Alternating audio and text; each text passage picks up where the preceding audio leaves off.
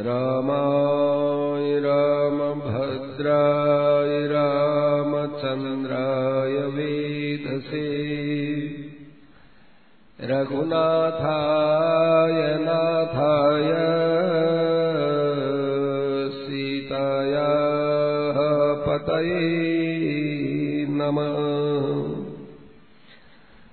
अतुलितबलधामम् हेमशैलाभदेहम्।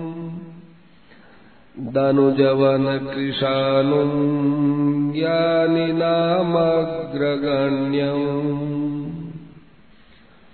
सकलगुणनिधानम् वानराणामधीशम्। रघुपतिप्रियभक्तम् त नमामि। भगति भगत भगवन्त गुरुचतुर नाम वपुवे तिनके पदवन्दन किये नासत विघ्नयने।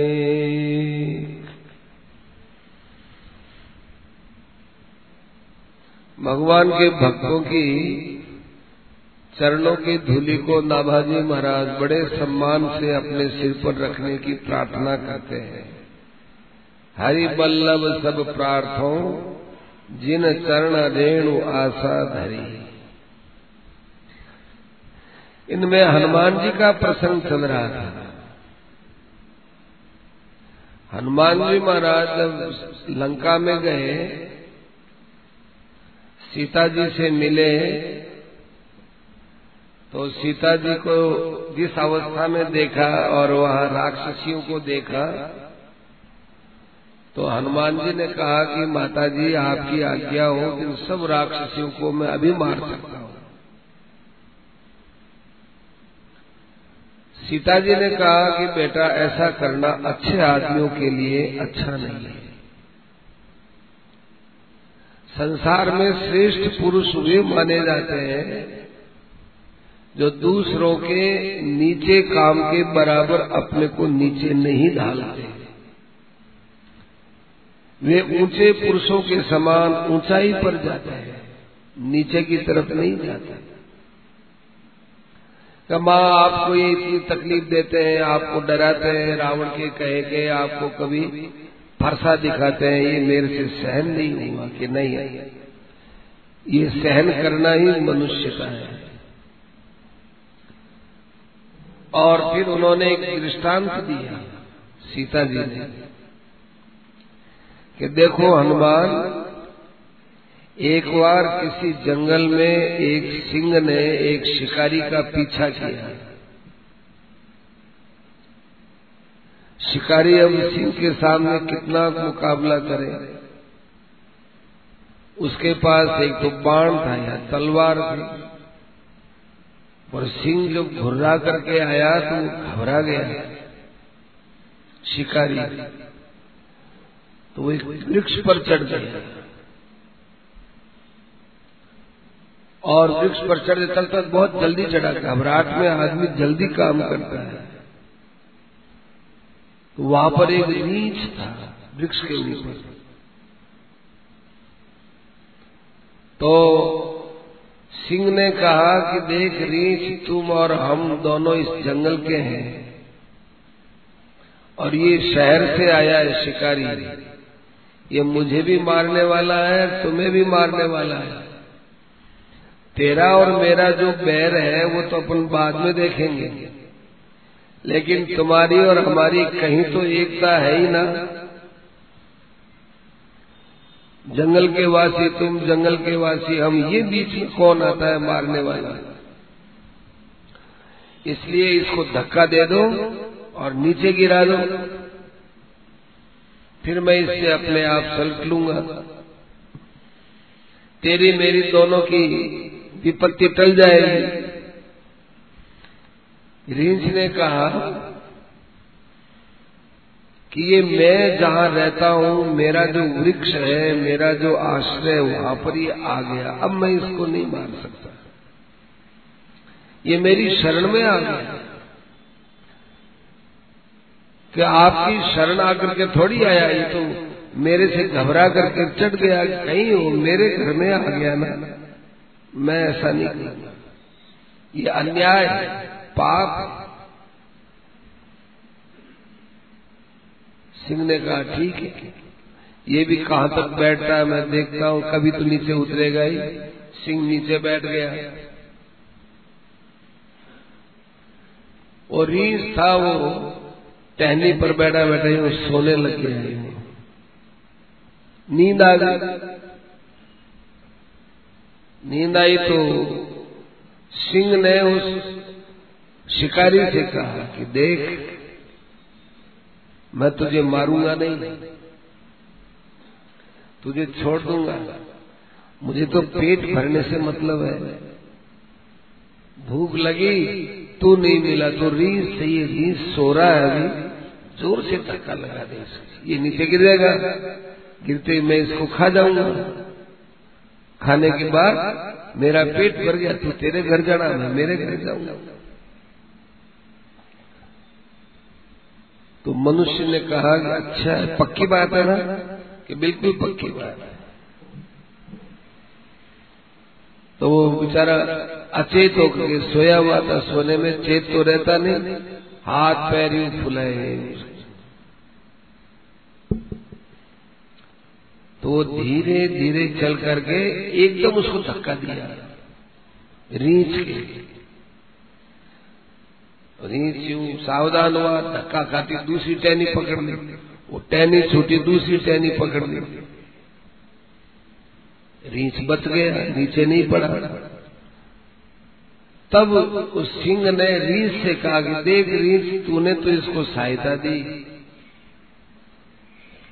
और मेरे कहने पर इसने तुमको धक्का लगाया। ऐसे आदमी को तुम अपने पास रखोगे क्या? ये तो शायद तुमको सोचे हुए को मार भी सकता है।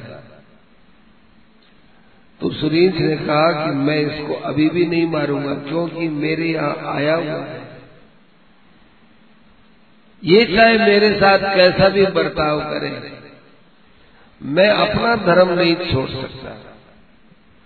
कह रहे ये विश्वासघाती है, है तो है ये जाने मैं तो विश्वासघाती नहीं होना उस रींच ने उसको नीचे नहीं गिराया।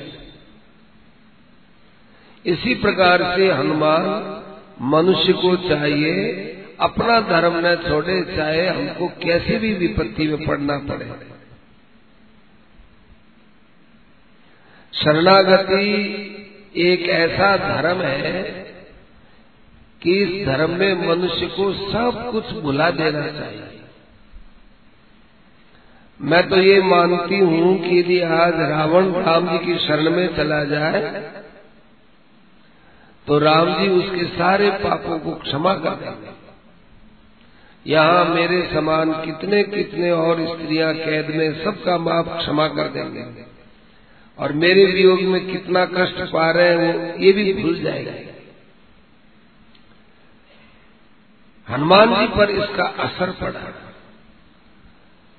और हनुमान जी ने ये सब देख करके कहा, माँ, हमको तो पता ही नहीं था कि ऐसी भी शरणागति होती है क्या? तो हनुमान जी से ये शरणा, हनुमान जी ने सीता जी से शरणागति पढ़ी, सीखी, और फिर हनुमान जी ने यही शरणागति विभीषण को बताई। तो कहने के लिए तो विभीषण जी सबसे बड़े शरणागत भगत कहलाते हैं। परंतु अंदर की शरणागति जो सीता जी से हनुमान जी को मिली, वो एक अपने आप में अलग ही थी। तो राम जी महाराज अब अयोध्या से पधार गए, लंका से पधार गए, अयोध्या में विराजमान रहने लगे। एक बार की बात है कि सीता जी सिंदूर से टीका कर रही थी और मांग भर रही थी। खास करके तो मांग भर रही थी। तो सीता जी से सरलता से हनुमान जी ने पूछा कि माँ ये क्या करती हो आप?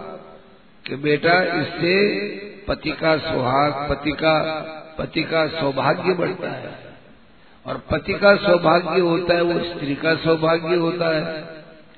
क्योंकि पति और पत्नी के अलग अलग भाग्य नहीं मानती पत्नी।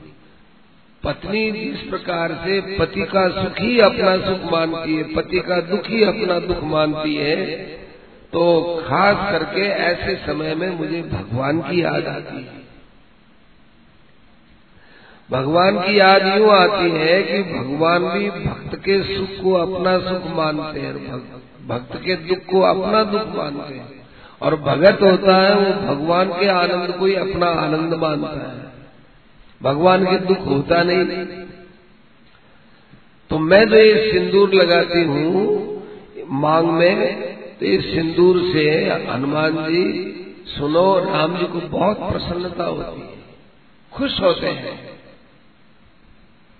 तो हनुमान जी बड़े राज़ी हुए।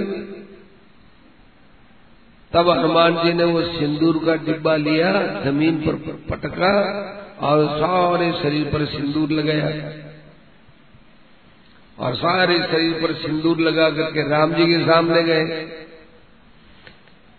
जिस समय हनुमान जी सिंदूर लगा रहे थे, हनुमान जी खूब प्रसन्न हुए कि अब भगवान प्रसन्न होंगे, भगवान प्रसन्न होंगे। दूसरे बंदर थे, वो हनुमान जी की हँसी उड़ाने लगे कि देखो कैसे है। आप बड़े बुद्धिमान कहलाते हो, ये क्या करते हो? कि मैं देखो, तुमको प्रसन्न नहीं करना चाहता, मैं तो एक भगवान को प्रसन्न करना चाहता हूँ। तो सिंदूर लगाए हुए महल में गए। और देख करके राम जी बड़े खुश हुए, खूब खुश हुए। तो हनुमान जी के ऐसे सरल स्वभाव को देखकर भगवान ने कह दिया कि जो मंगलवार के दिन तुम्हारे सिंदूर चढ़ाएगा, उसकी सब कामनाएँ पूरी हो जाएँगी। इतने हनुमान जी भगवान की प्रसन्नता का ध्यान रखते थे। सब बंदर चले गए किशकिंदा चले गए, विभीषण वगैरह लंका चले गए, युद्ध के बाद। अयोध्या में राज्याभिषेक के बाद सब चले गए अपने अपने। हनुमान जी को कहा कि तुम जाओ, हनुमान जी का मैं तो नहीं जाऊँगा, मैं तो यहीं रहूँगा। हनुमान जी भगवान की खूब सेवा करते थे। तो तीनों भाइयों ने विचार किया कि देखो, हनुमान जी ने वैसे भी राम जी की बहुत सेवा की है। और हम लोग भी राम जी के भाई हैं, हम लोगों को सेवा का मौका कम मिलता है। तो सारी सेवा हनुमान ले लेता है। तो अब हनुमान का यहाँ क्या काम? तो सीता जी से मिल करके उन्होंने सुबह से लेकर शाम तक की सारी सेवा अपने हाथ में ले ली। तीनों भाइयों ने। ये भोजन कराएँगे ये स्नान कराएँगे ये अमुक काम करेंगे अमुक काम करेंगे।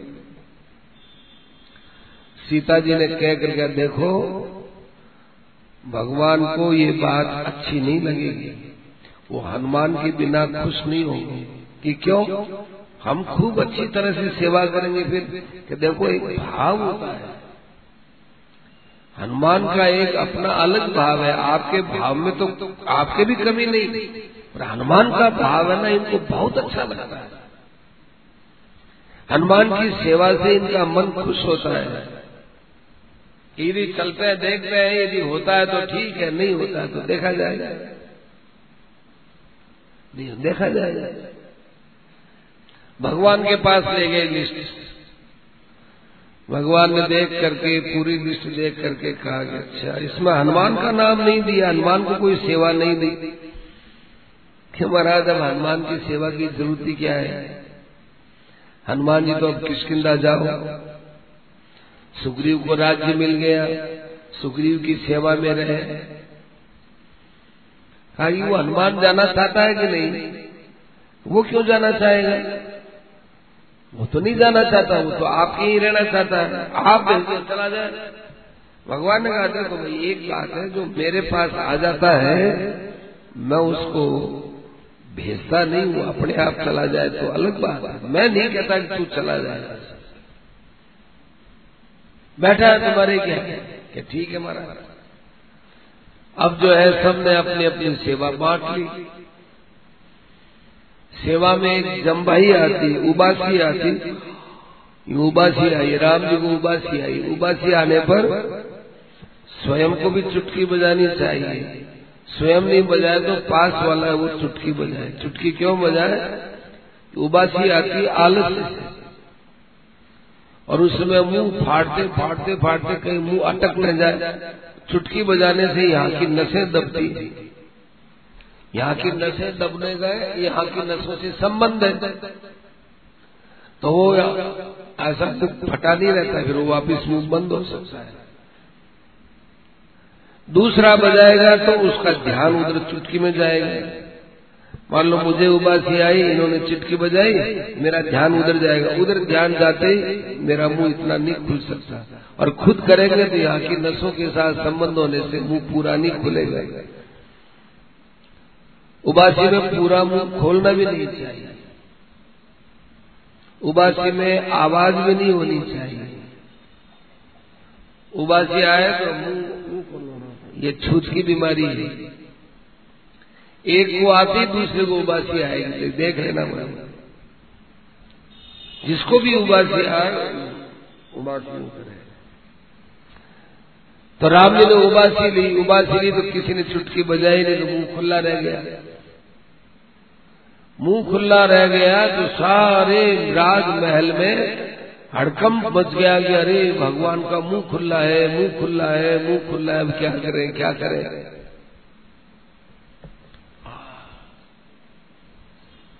ये सोच ये कौशल्या जी आई, सीता जी आई, सब घबरा गए तो सब ये घबरा रहे थे ना तो राम जी के महल के ऊपर हनुमान जी बैठे हुए थे। तो सब घबरा के कैसे जा रहे हैं? तो कौशल्या जी सबसे ज़्यादा घबराई। माँ थी ना, माँ का हृदय ऐसा होता है। माँ अरे हनुमान, इधर आओ इधर आओ।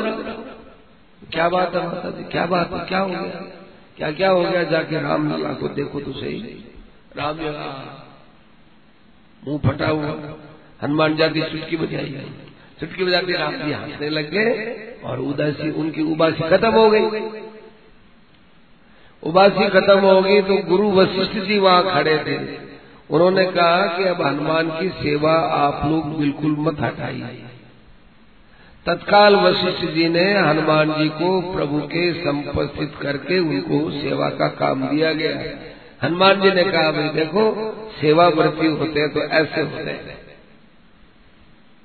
इस प्रकार हनुमान जी जैसा सेवा भाव किसी में भी नहीं था। भगवान ने भी कह दिया, माता जी ने भी कह दिया, सीता माता ने भी कह दिया कि भाई, हनुमान आज से प्रभु सेवा का सर्वाधिकार तुम्हें ही दिया जाता है। सब आनंदित थे और देखो, एक हनुमान जी की विचित्र कथा सुनो। नारद जी ने एक बार काशी नरेश से कहा कि महाराज, जाओ राम जी के दर्शन करो, राम जी को प्रणाम करो। राम जी के दर्शन से कल्याण होता है। जाओ तो शरीर मिलो तो सही, केवल अपने राज्य में ही पड़े रहते हो। तो काशी नरेश अयोध्या गए। उस दिन योग की बात थी कि राम जी विराजमान और उनके गुरुदेव विश्वामित्र जी पधारे हुए थे। तो गुरुदेव विराजमान राम जी विराजमान, गुरुदेव खूब बढ़िया शिक्षा की बातें और जगत के कल्याण की बातें कर रहे थे। इतने में काशी नरेश आए। ध्यान से सुनिएगा। काशी नरेश ने आते राम जी को प्रणाम किया। प्रणाम करके काशी नरेश बैठ गए, विश्वामित्र जी को प्रणाम नहीं किया। तो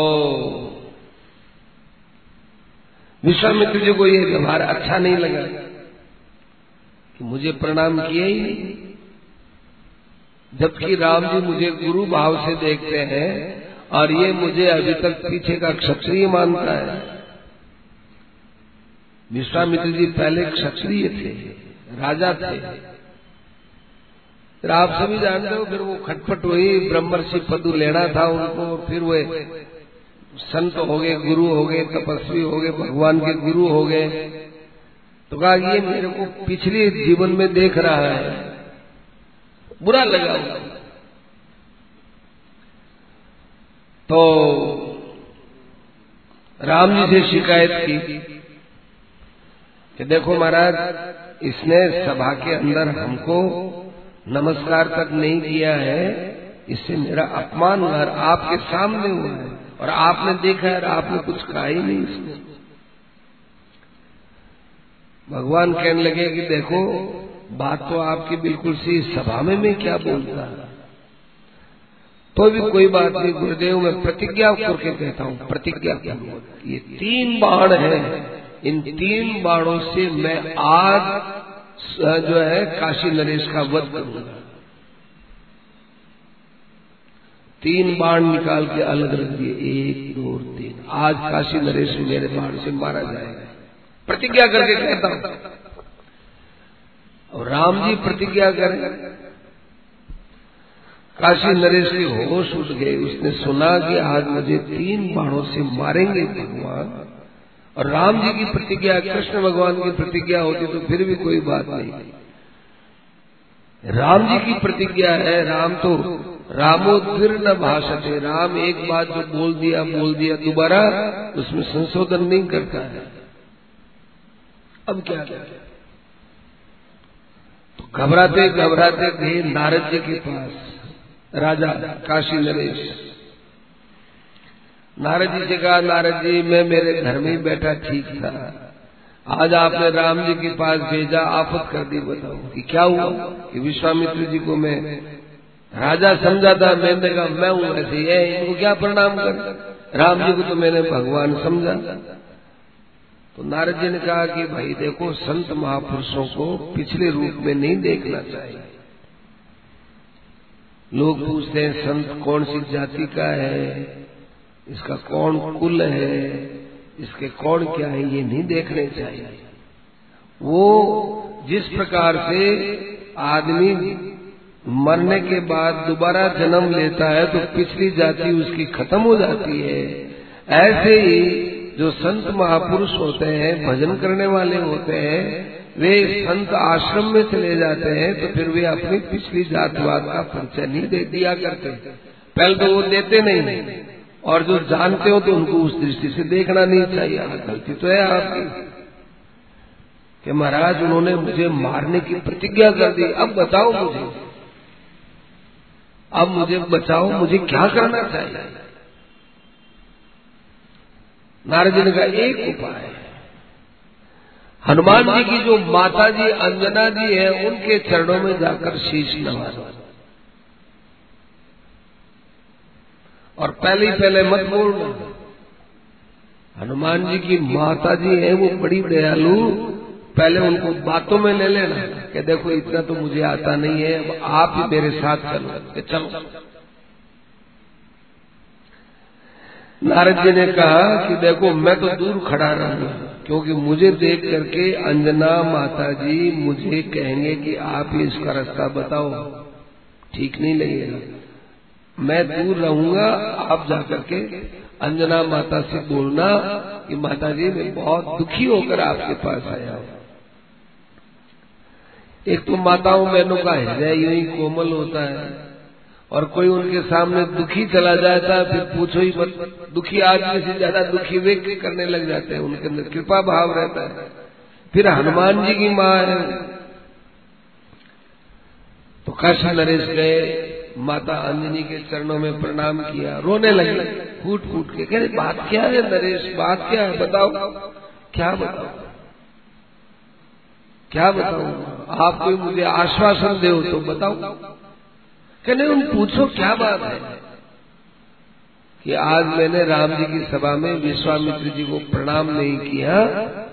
तो राम जी ने तीन बाण से मुझे मारने की प्रतिज्ञा की है। एक, दो, तीन तीन बाण। निकाल भी लिए उन्होंने, अपने तर्क से।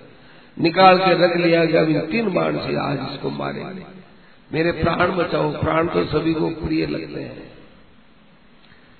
और अब आपने तो मुझे पूछ ही लिया कि बताओ तुम्हारी क्या विपत्ति है? हम उससे तुम्हारी रक्षा करेंगे। अब रक्षा करो महाराज। इतने में हनुमान जी आ गए। हनुमान जी आए तो अंजना ने कहा कि बेटा, ये आफत आ गई राजा के, इसकी रक्षा तुम्हें करनी पड़ेगी।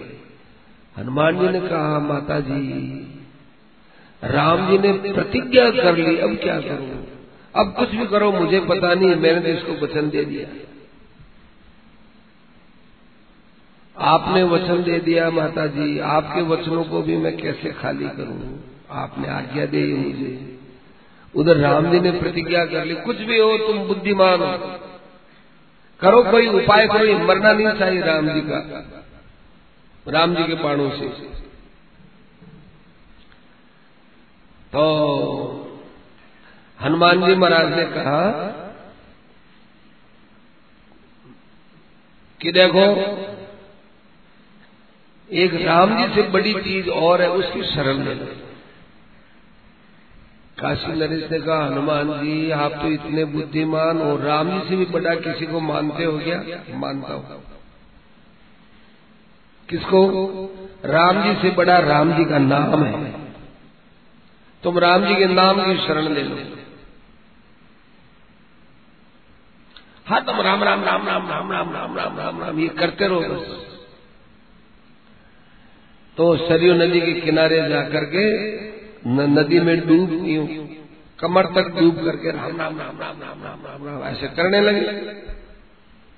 उधर भगवान आए, उन्होंने बाण छोड़ा। वो बाण पास में जाकर के वापिस लौट आया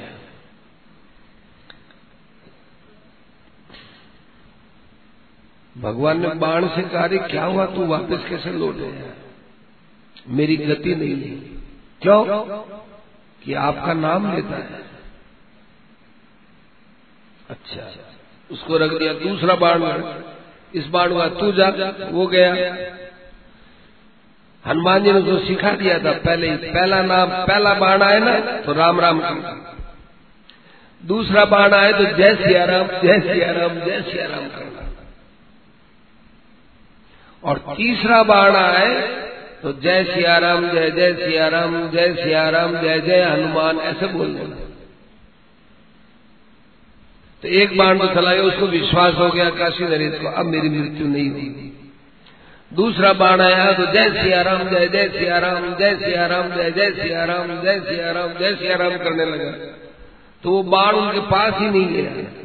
वो बाण जहाँ आवाज़ वहीं से लौट गया। भगवान अरे ये क्या हुआ? तू पास ही नहीं गया उसके कि महाराज, वो आपका नाम और सीता का नाम लेता है, उसके पास हम क्या करें जाकर? हम तो नहीं जा सकते उसके पास। वापिस लौट आया। अब तीसरे बाण को भगवान ने कस करके लगाया तू जा मेरा काम कर।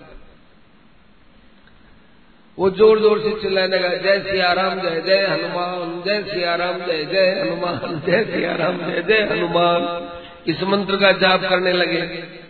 अब तो वो बाण है, वो उनके धनुष से बाहर जावे ही नहीं, धनुष की चिपक गया वो बाण वो धनुष के चिपक गया जावे नहीं क्या बात हो गई? कि साहब, आपका नाम, सीता माता का नाम, हनुमान का नाम, बताऊ मैं, कैसे मारू उसको? तीनों बाणों की दशा देगी भगवान बड़े खुश हो गए और उसको बुलाया। और विश्वामित्र जी वहीं खड़े थे। काशी नरेश को बुला के कहा कि काशी नरेश, देखो तुम्हारे पास ये नाम की शक्ति हमारी शक्ति से भी बढ़कर पहुँच गई। किसने बताया तुमको? सच्ची सच्ची बताओ। काशी नरेश ने कह दिया, महाराज, ऐसे में अंजना माँ के पास गया नारद जी के कहने से। फिर हनुमान जी वहाँ आए थे। हनुमान जी ने बताया, कोई बात नहीं। पर मेरे गुरु का अपमान है, वो तो है ही ना। उसी समय विश्वामित्र जी के चरणों में गिर गए। विश्वामित्र जी ने कहा, महाराज, यदि आपके इस बाण से ऐसा आपका भगत मारा जाता तो इस संसार में आपकी बड़ी अपकीर्ति होती और मेरी भी बड़ी अपकीर्ति होती।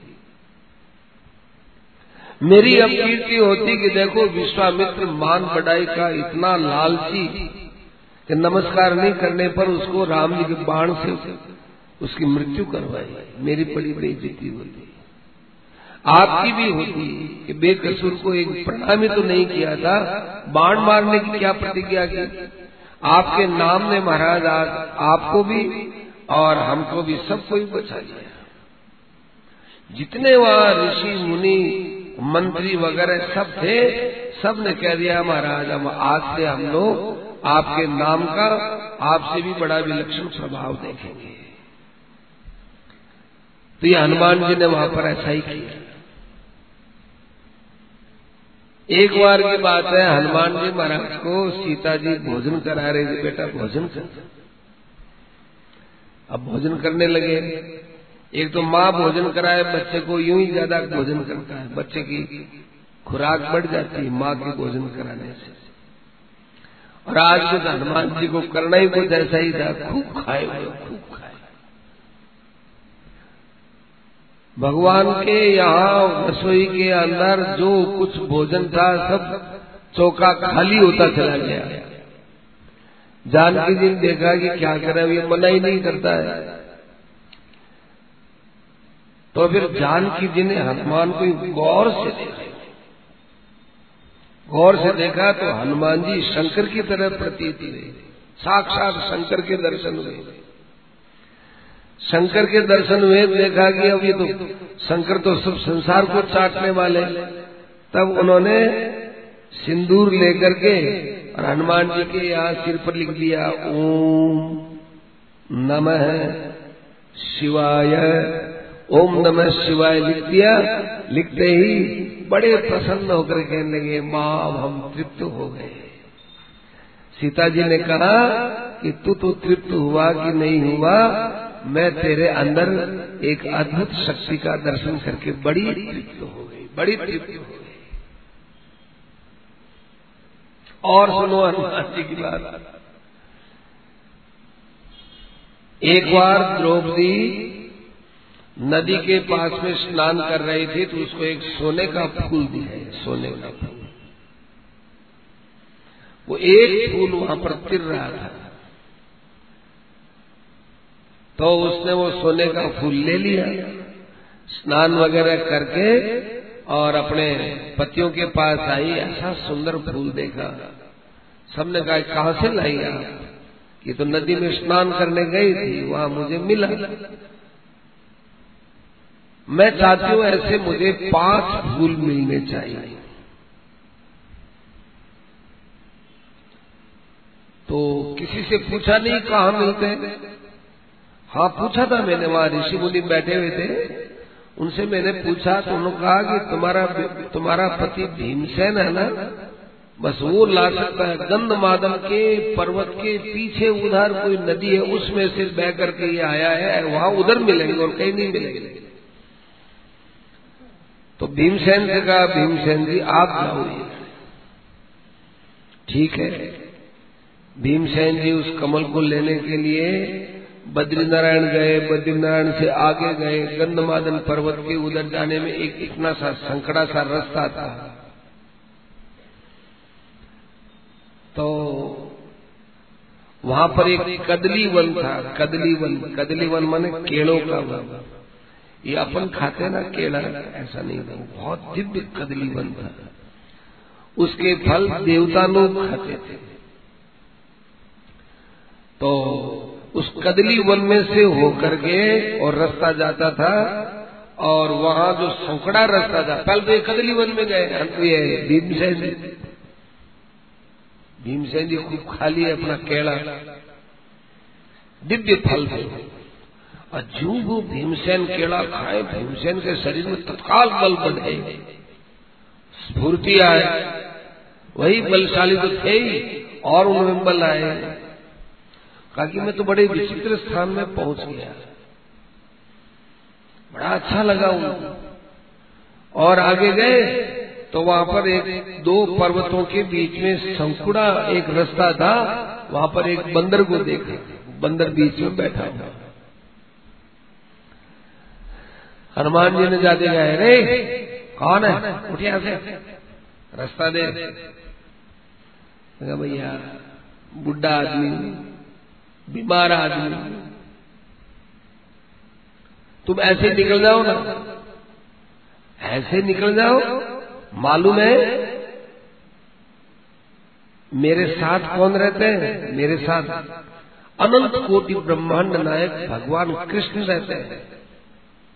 उन कृष्ण ने हमको बड़ा अच्छा उपदेश दिया है। उन्होंने कहा कि मैं प्राणी मात्र के अंदर रहता हूँ।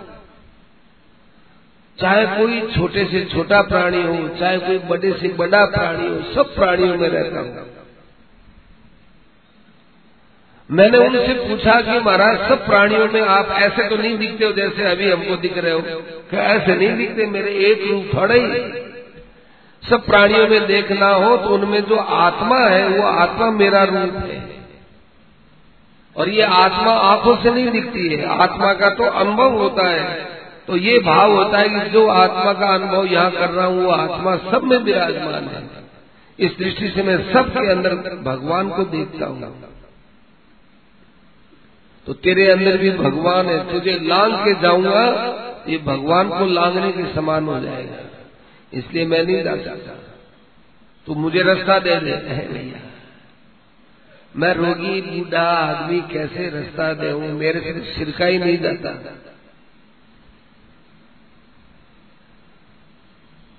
अरे, तुझे पता नहीं, तू मुझे कहता है, पूछ उठाओ, एक तरफ़ कर दो।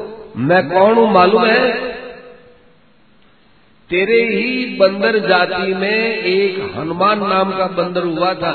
कौन बोलता है? भीमसेन। तुम्हारी जाति में एक हनुमान नाम का बंदर हुआ था। सुना है नाम?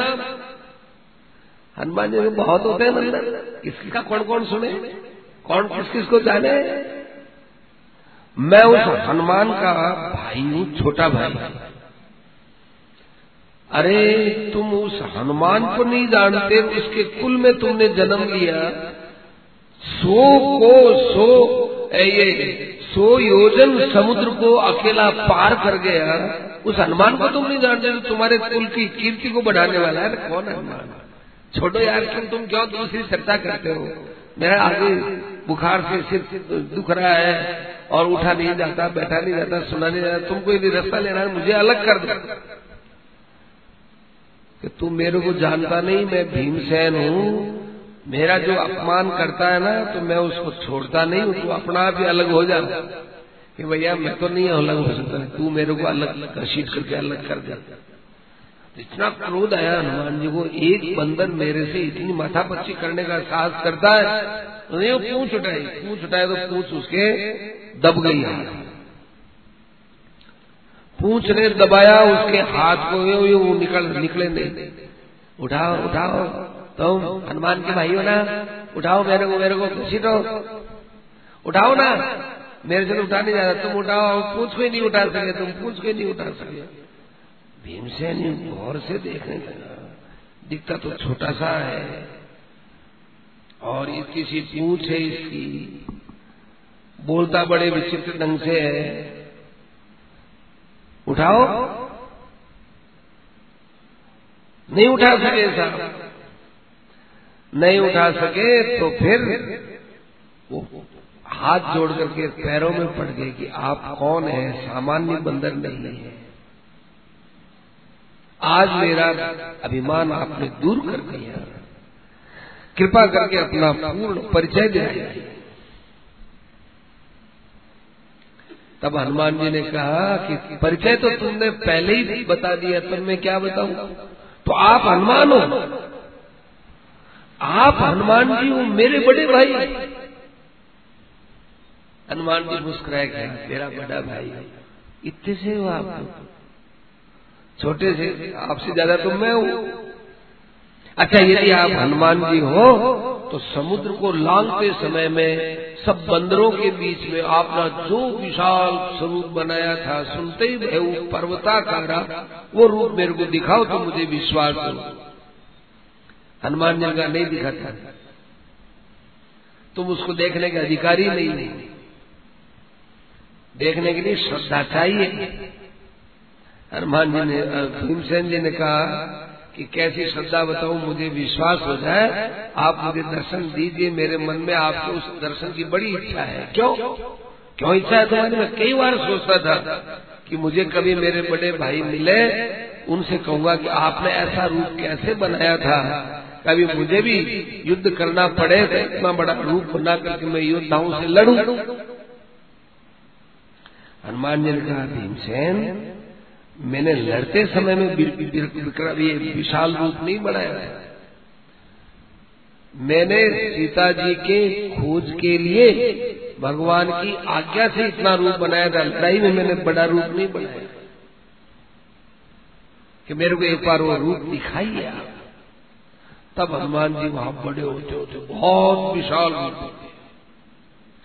ज्यो ज्यो वो अपना रूप दिखाए क्यों क्यों हनुमान जो भीमसेन की आँखों में प्रेम से पानी आए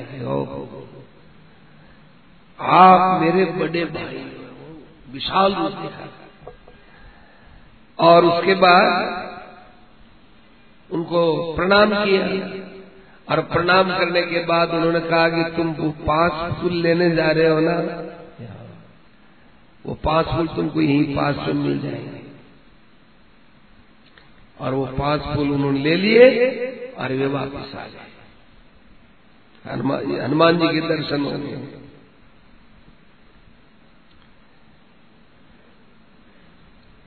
ऐसी इससे मिलती जुलती एक कथा और आती है। ऋषि मुनियों को रोज भोजन कराते थे ये पांडव जंगल में भी, क्योंकि उनको एक बटलोई मिल गई थी। सूर्य भगवान ने बटलोई दी थी कि जब तक द्रौपदी भोजन नहीं करे, इसमें से तुम कितना ही भोजन करते जाना, कितना ही भोजन करते जाना, तुम्हारे भोजन की कमी नहीं आएगी। रोज ऋषि मुनियों को बुलाते थे।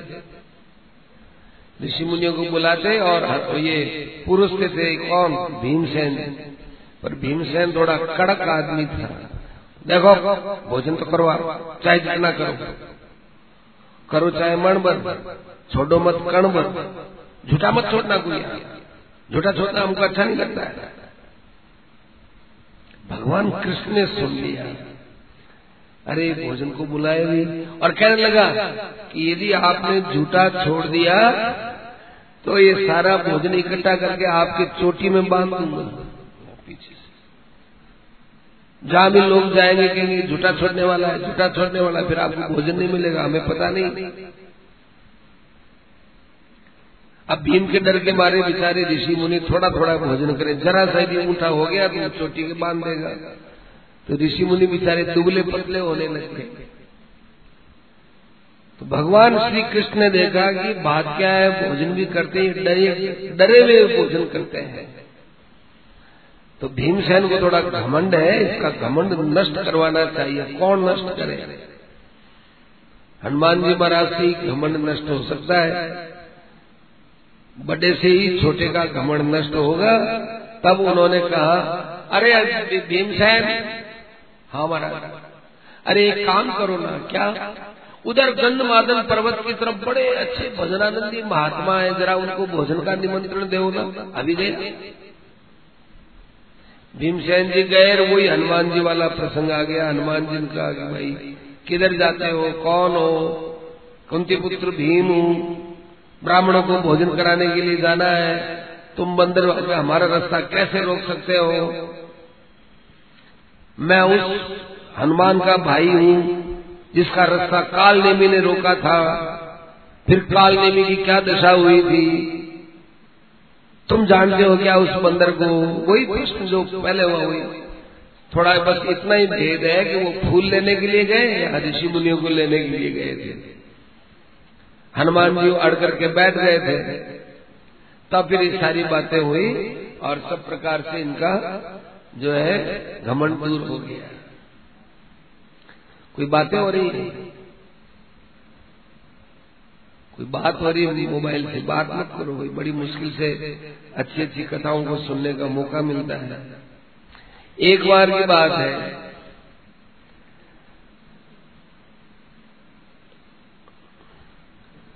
अर्जुन ने भगवान कृष्ण से कहा कि महाराज जी, रामावतार में आपने कितने पर्वतों को उठवाया, कितने पर्वतों को लेकर लिए पुल बनवाया, ये किया, वो किया। आपने इतना क्यों किया? आप बाणों से पुल नहीं बना सकते थे क्या इतना इतना आपने लोगों को परेशान करवाया।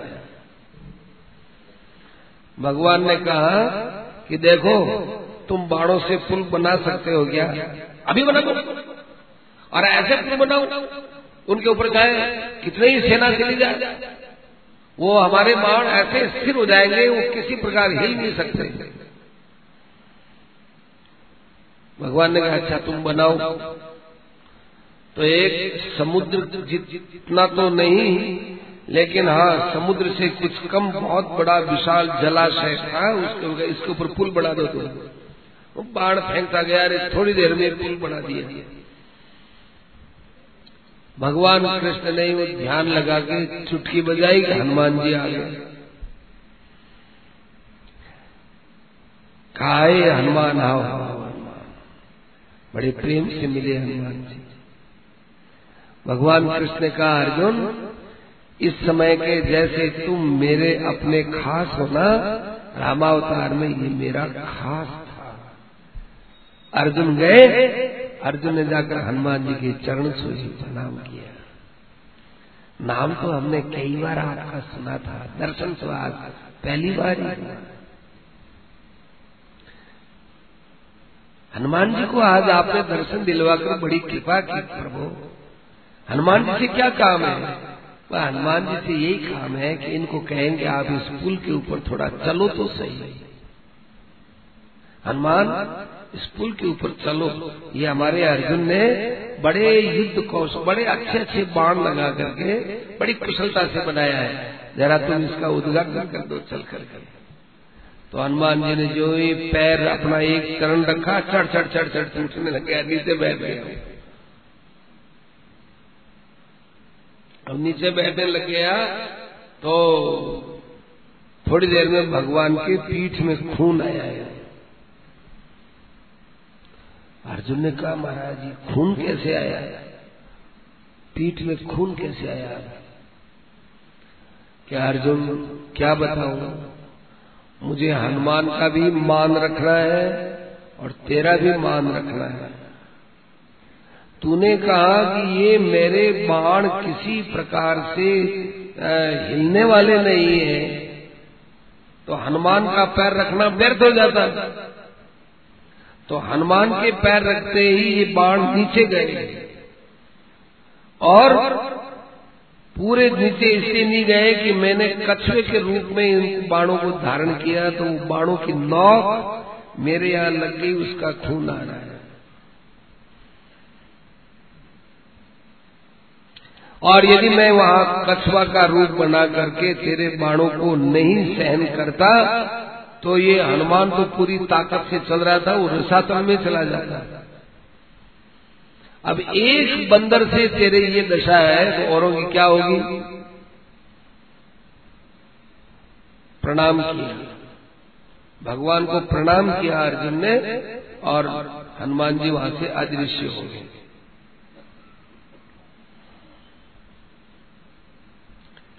एक दिन ये अर्जुन है, ये स्वयं समुद्र के किनारे घूम रहे थे।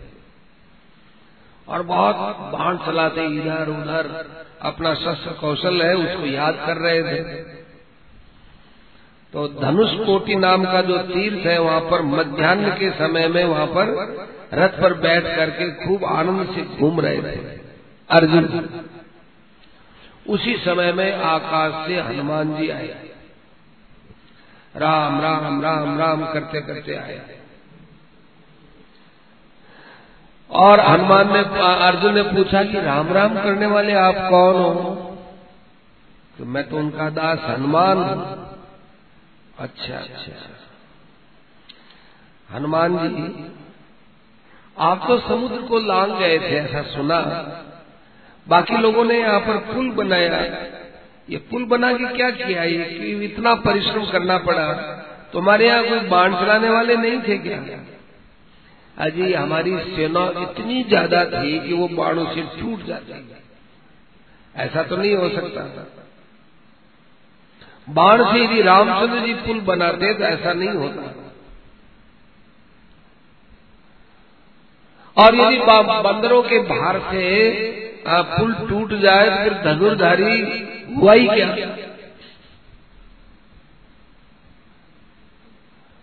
मैं पुल बनाता हूँ।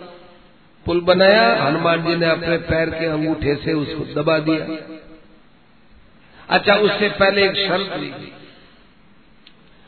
शर्त ये हुई, अर्जुन ने कहा कि देखो, मैं पुल बनाता हूँ। यदि तुम्हारे पैर रखने से वो टूट जाता है तो मैं अग्नि में प्रवेश करूँगा। मर जाऊँगा। हनुमान जी ने प्रतिज्ञा की कि यदि मेरे अंगूठे से तुम्हारा पुल नहीं टूटेगा तो मैं तुम्हारी युद्ध में सहायता करूँगा और जिस रथ पर तुम बैठोगे, उसके ऊपर मैं बैठा रहूँगा। तो वो पुल टूट गया। पुल टूट गया तो अर्जुन का मुँह उतर गया। अब अर्जुन वहाँ चिता वगैरह बनाने लगा। सब जगह हाई त्राई मच गई। हाई मची तो भगवान ने देखा कि अर्जुन तो अपनी बात का पक्का है। तो भगवान कृष्ण वहाँ पर एक छोटे से बच्चे बनकर आए बटुकरू आकर कहने लगे चिता क्यों बना रहे हो? अरे हर अर्जुन बोलता है हर। छोटा सा बच्चा मेरे से पूछता है अपनी प्रतिज्ञा के लिए क्षत्रिय अपने तलवार से अपना सिर उतारने में गौरव समझते हैं, बालक। तुम क्या जानो, हमारी क्या बात है? कि नहीं नहीं, मैं चिता नहीं बनाने दूँगा। मैं पूछूँगा कि तुम ये किस बात को लेकर के चिता बना रहे हो? मेरे से क्या पूछते हो? ये बंदर राय से पूछो। हनुमान जी से पूछा कि वानर तुम दोनों कौन हो? भगवान बोल रहे हैं, तुम दोनों कौन हो? क्या बात है? कहा कि, देखो, ब्राह्मण बालक, बटुक, हम दोनों में ये शर्त हुई थी कि क्या शर्त हुई? यदि ये पुल बनाए और टूट जाए तो ये चिता में प्रवेश करेगा। और यदि न टूटे तो मैं इसके युद्ध के अंदर ध्वजा में जाकर बैठूँगा। तो मेरे पैर से इसका पुल टूट गया।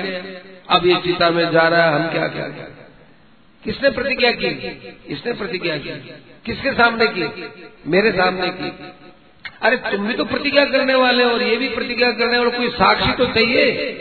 किसके सामने की? प्रमाण क्या है इसका? प्रमाण लाओ। यहाँ तो कोई नहीं था, हम दो ही थे, दो की प्रतिज्ञा मानी नहीं जाती।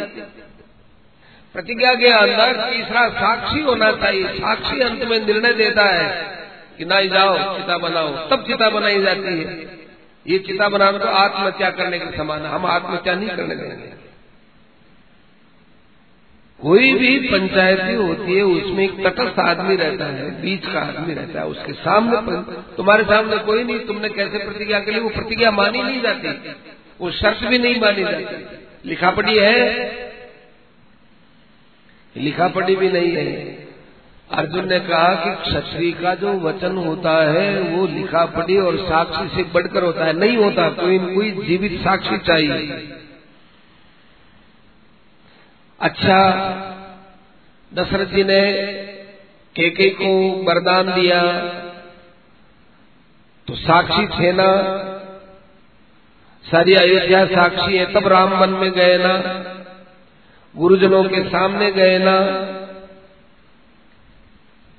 और जनक जी ने प्रतिज्ञा की कि मेरा कोई धनुष तोड़ेगा, उसके साथ सीता का विवाह करूँगा तो सब लोगों के सामने की ना अकेले कोई प्रतिज्ञा की हो तो बताओ। इसलिए तुम दोनों का ये प्रतिज्ञा का जो खेल है वो तो खत्म। अब नए ढंग से प्रतिज्ञा करो कौन बोल रहे हैं? कृष्ण भगवान। अब नए ढंग से प्रतिज्ञा की। क्या ठीक है? अब हम आपके तटस्थ हैं, बीच के हैं, पंच हैं। हम आपका काम ठीक करेंगे अब हम बोलते हैं, यदि अर्जुन बाण बनाता है, बाण से पुल बनाता है, और यदि वो टूट जाता है तो अर्जुन चिता में प्रवेश करेगा। और नहीं टूटता है तो ये बंदर अर्जुन के रथ में जाकर ध्वजा में बैठे। ठीक है। हम पंच हैं। अर्जुन ने दोबारा पुल बनाया। तो भगवान ने क्या किया कि अपना सुदर्शन चक्र था, वो उस पुल के नीचे रख दिया। किसी को पता नहीं चला, दोनों को ही। और हनुमान जी ने आपकी बात ज़ोर से यूँ पैर रखा, वो इतना सा भी नहीं हिला। धनुष बाण था, वो हिला नहीं ज्यो का क्यों बाण। हनुमान जी खूब चले, अच्छे कूदे, कुछ नहीं हुआ। हनुमान जी ने पूरा ज़ोर लगाया। मान जी बात क्या है? वही अर्जुन है, वही बाण है। और अभी थोड़ी देर पहले तो ये टूट गया था फूल अब बिल्कुल नहीं टूटता, हिलता भी नहीं है, बात क्या है? ये बटुक कौन है? हनुमान जी आए तो देखने लगे कि जी आप कौन है? आप कोई साधारण बटुक नहीं है, कोई न कोई विलक्षण है। बटुक ने कहा, भाई, हम तो आपका निर्णय करने के लिए आए। तो जो हनुमान जी के अंदर विशेष श्रद्धा हुई और अपने अंदर राम जी का ध्यान करके रही देखने लगे, अरे, साक्षात भगवान कृष्ण पधारे हनुमान जी महाराज ने प्रणाम किया और कहा कि आपने मुझे त्रेता के अंदर ये कहा था कि हनुमान द्वापर युग के अंदर जब मेरा अवतार होगा तो मैं तुम्हें कृष्ण रूप से दर्शन दूँगा। आज आपने दर्शन देकर मुझे कृतार्थ कर दिया। अर्जुन भी भगवान को देखकर बड़े आनंदित हो गए महाराज, मैं कैसा खोटा आदमी चाहे जैसी प्रतिज्ञा कर लेता हूँ। और आप मेरे कैसे खास अपने कि आप मुझे जगह जगह पर बचाते रहते हैं। तब हनुमान जी भी खुश हो गए। और अर्जुन भी खुश हो गए। तो देखो, हनुमान जी को बैठना तो चाहिए था अर्जुन के रथ में भीमसेन के रथ में। लेकिन इस प्रतिज्ञा में हनुमान जी रहे अर्जुन के रथ में। अर्जुन में रथ में इसीलिए कि कृष्ण के बराबर दर्शन होते जाए, ये खास कारण था। भीमसेन ने भीमसेन से कहा था हनुमान जी ने कि तेरे साथ मैं मिलकर के युद्ध करूँगा। तो कहा कि मेरे साथ मिलकर के युद्ध करोगे, तब तो संभवतः पांडवों की कीर्ति बढ़ेगी नहीं। हनुमान जी, आप एक काम करना, मैं जिस समय युद्ध में ज़ोर से किलकारी लगाऊँगा उस किलकारी में आप उसमें खूब जोश भर देना। और मैं जिस समय युद्ध करने लगूं तो मेरे अंदर आप ताकत के रूप में प्रवेश करना ताकि ये योद्धा उस आवाज़ से डर जाए मेरे बल से डर जाए। इतना काम कर देना तभी तो भीमसेन हाथी उठा उठा के फेंक देते युद्ध के अंदर हाथियों को उठा कर और कोई फ़र्क नहीं पड़े उसमें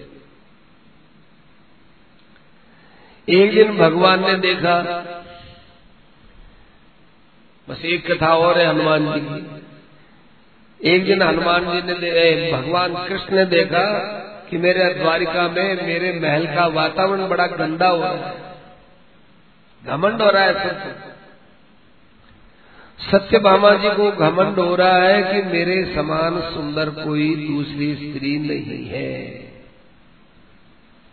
सुदर्शन चक्र को घमंड हो रहा है कि मेरे समान किसी का भी तेज नहीं है। और गरुड़ जी को अभिमान हो गया कि मेरे जैसा कोई दूसरा वेगशाली भगवान के पास कोई नहीं है। भगवान ने देखा कि भाई मेरे और अभिमान के तो कभी आपस में मेल होता ही नहीं। अभिमान भगवान को नहीं स्वाद अभिमान द्वेषित स्वाद। क्योंकि संतों ने भजन का ही अभिमान कर लिया कि मैं इतना भजन करता हूँ। मैं इतना भजन करता हूँ। अब भगवान ने जैसे भी संकेत किया, आगे हनुमान जी बगीचे में। बगीचे में आए, खूब फल तोड़ने लगे, टहनिया तोड़ने लगे, अब बंदर जो उत्पाद करे सो करने लगे। और भगवान के नाम का कीर्तन करते हुए वो फल खाने लगे। तो उस वन के जंगल के रक्षक थे, बगीचे के रक्षक थे, उन्होंने जाकर शिकायत की भगवान से कि महाराज, एक बड़ा विचित्र बंदर आया है, और वो यूँ टहनियाँ तोड़ता है, फल खाता है, किसी की मानता नहीं है। कहते हैं तो वो फलों की वापिस हमारे ऊपर चोट करता है। बड़ा बलशाली हमारे को कब्जे का नहीं है। अरे गरुड़, जाओ ना वो कौन बंदर है, उसको लाओ। गरुड़ जी, अभी जाता हूँ महाराज देखो उसको तुम लेके ही आना। वो महाराज पकड़ में नहीं आए तभी हो तुम, कैसे भी हो तुम, उछल करके पकड़ लेना, वो ही नहीं, छलांग मार रहे तुम उठ करके पकड़ लेना, ठीक। पकड़ने के लिए भेज दिया उसको वहाँ गए, बगीचे में। ए बानर, ये बगीचा नष्ट करते हो सारे बंचरों को तुमने मार के भगा दिया। सारे फलों को तुम तोड़ तोड़ के बिखेर रहे हो। बड़े अन्यायी हो, तुझे दंड मिलेगा।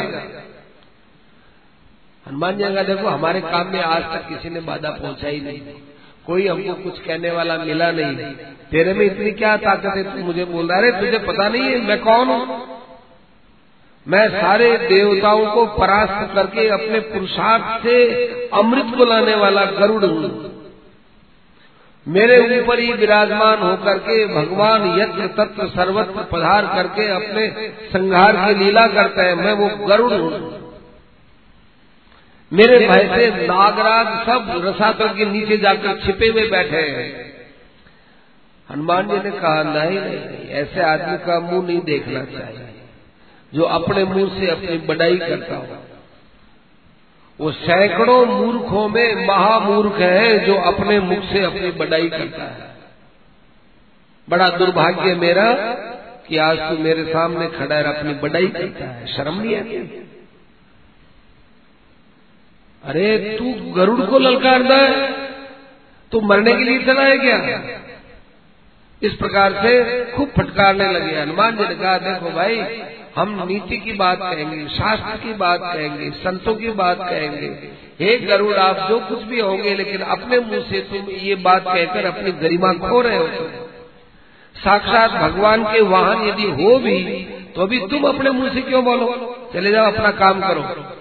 तुमको भगवान कृष्ण ने बुलाया है और मैं तुमको साथ में लेकर के जाऊँगा। अरे भैया, कुछ नहीं। मैं नहीं चलूँगा। अब बुलाया, मैं अपने आप चला जाऊँगा। नहीं नहीं, तुम कैसे जाओगे? मैं वेग साथी हूँ। मैं तुमको साथ में लेके जाऊँगा। हनुमान जी का मैं तो नहीं चलता। बोलो, क्या करोगे? अब वो आए हनुमान जी पर, चौंस मारे। हनुमान जी, कोई फ़र्क नहीं पड़े। जैसे हाथी पर मक्खी बैठे तो क्या फ़र्क पड़े? ऐसे में कोई फ़र्क नहीं पड़ा। उल्टा हनुमान जी ने एक दो पूछ की लपेट में उसको रख लिया और पूछ लपेट करके गरुड़ जी को बांधा गरुड़ जी हूँ सिसकने लग गए सी सी करने लगे गरुड़ जी को बाँध दिया। चले आए। इधर सुदर्शन चक्र को भगवान ने पहरे पर रख दिया था। तो मैंने सुना है कि एक बंदर आया हुआ है, बड़ा उत्पाती है। किसी को रोके, रुकता ही नहीं। हो सकता है वो चंचलता करते करते करते अपने दरवाजे पर ही आ जाए। उसको अंदर मत आने देना। जो आए। मेरे बिना कौन यहाँ आ सकता है? हाँ बस इतने में हनुमान जी आए, रोक दिया। कौन तुम मुझे भगवान ने बुलाया है, कृष्ण भगवान ने उनके लिए वो बुलाएँगे तेरे को बंदर। देखो, किसी को भी भगवान के दर्शनों में बाधा नहीं पहुंचानी चाहिए।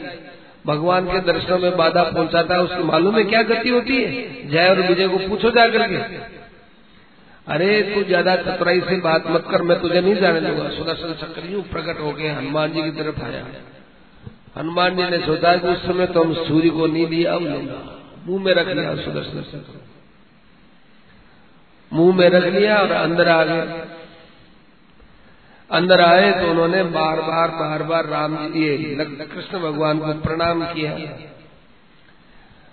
भगवान कृष्ण ने कहा कि, अरे हनुमान, आज तू गलती क्यों करता है रे?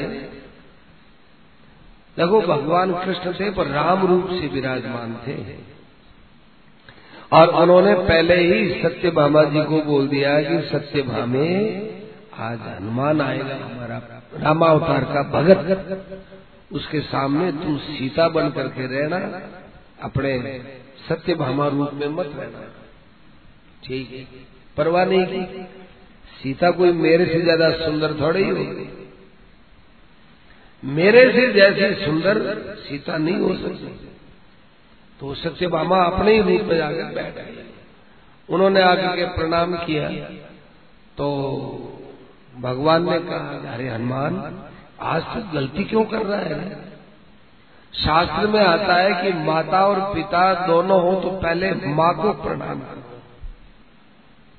माँ के कारण से ही बच्चे का पालन होता है।